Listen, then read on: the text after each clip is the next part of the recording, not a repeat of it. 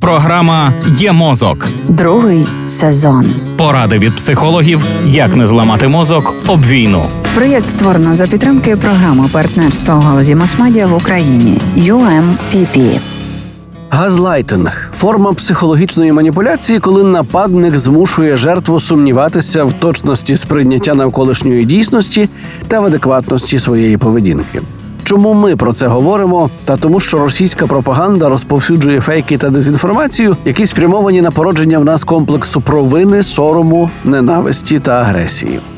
Емоції морального походження, провина, сором, ненависть та агресія виникають в нас тоді, коли наші дії чи навпаки бездіяльність суперечать нашим моральним цінностям і принципам. Відтак породжують моральний біль, пояснює докторка психологічних наук Лариса Засєкіна. Комплекс провини також може бути пов'язаний із тим, що довелося поїхати чи навпаки залишитися вдома під час повномасштабного вторгнення, бути живим, коли близькі люди загинули, працювати 24 на 7 і бути виснаженим, та все одно мати відчуття, що робиш недостатньо, щоби наблизити перемогу і таке інше.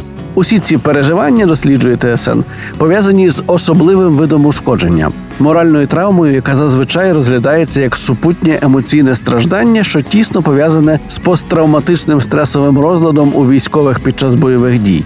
Водночас, під час війни цивільне населення може відчувати ці ж самі моральні страждання, бо війна привносить в наше життя багато ситуацій, в яких не так легко прийняти рішення і діяти відповідно до наших моральних переконань.